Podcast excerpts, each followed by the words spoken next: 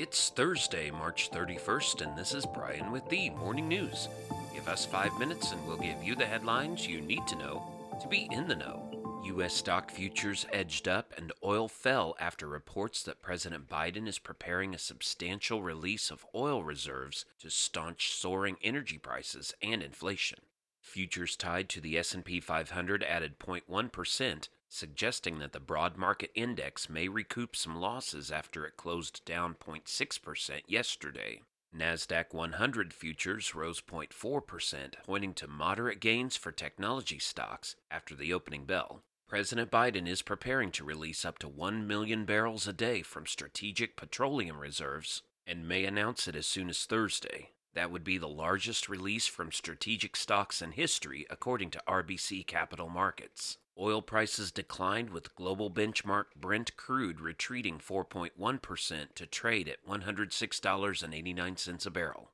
In Europe, Moscow dismissed a diplomatic overture by Ukraine in peace talks, while Russian forces hit targets around Kiev on Wednesday despite saying they would limit attacks there as they stepped up ground and air assaults in eastern portions of the country. Kremlin spokesman Dmitry Peskov said talks Tuesday in Turkey between Ukrainian and Russian delegates didn't represent a turning point in the conflict. No one said that the sides have made headway, he said. We can't point to anything particularly promising. Less than 24 hours earlier, Moscow's chief negotiator, Vladimir Medinsky, had described proposals from Kiev in the negotiations as a constructive step and held out the prospect of a meeting between Russian President Vladimir Putin and his Ukrainian counterpart Volodymyr Zelensky to seal any deal. On Wednesday, the Ukrainian military said it fought off Russian advances in the Donetsk and Luhansk area of the Donbas region, which Moscow over the past few days has said it would be the new focus of its offensive. Fighting remained fierce around the strategically important city of Mariupol.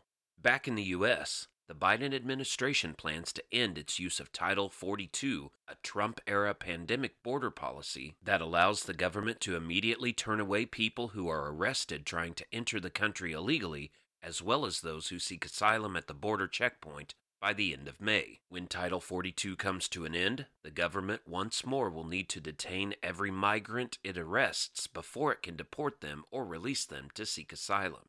Border officials have expressed concern that, without the rapid turnback policy, they will quickly be overwhelmed by migrants, leading to a dangerous overcrowding in border facilities and releases of people into the U.S. who would normally be jailed or deported.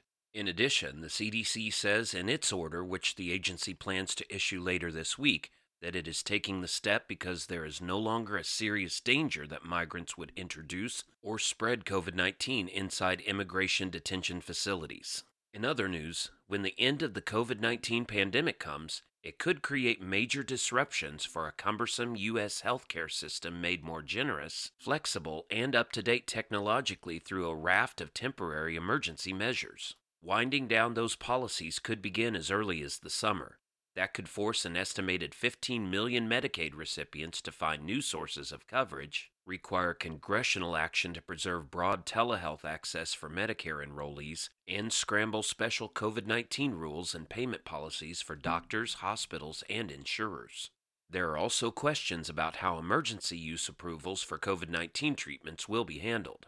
The array of issues is tied to the coronavirus public health emergency first declared more than two years ago and periodically renewed since then.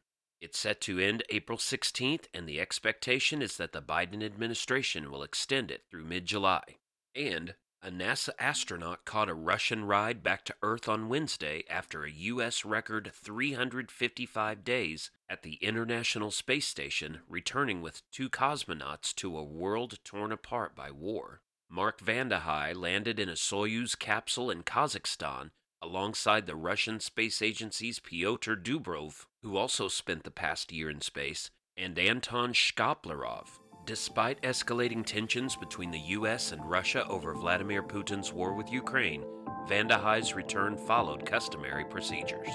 Now you know, and you're ready to go with the morning news. These headlines were brought to you today by Podmeo. Start your podcast easily at podmeo.com, the world's number one podcast hosting. Subscribe to this daily morning brief on Spotify, Apple Podcast, and themorningnews.com.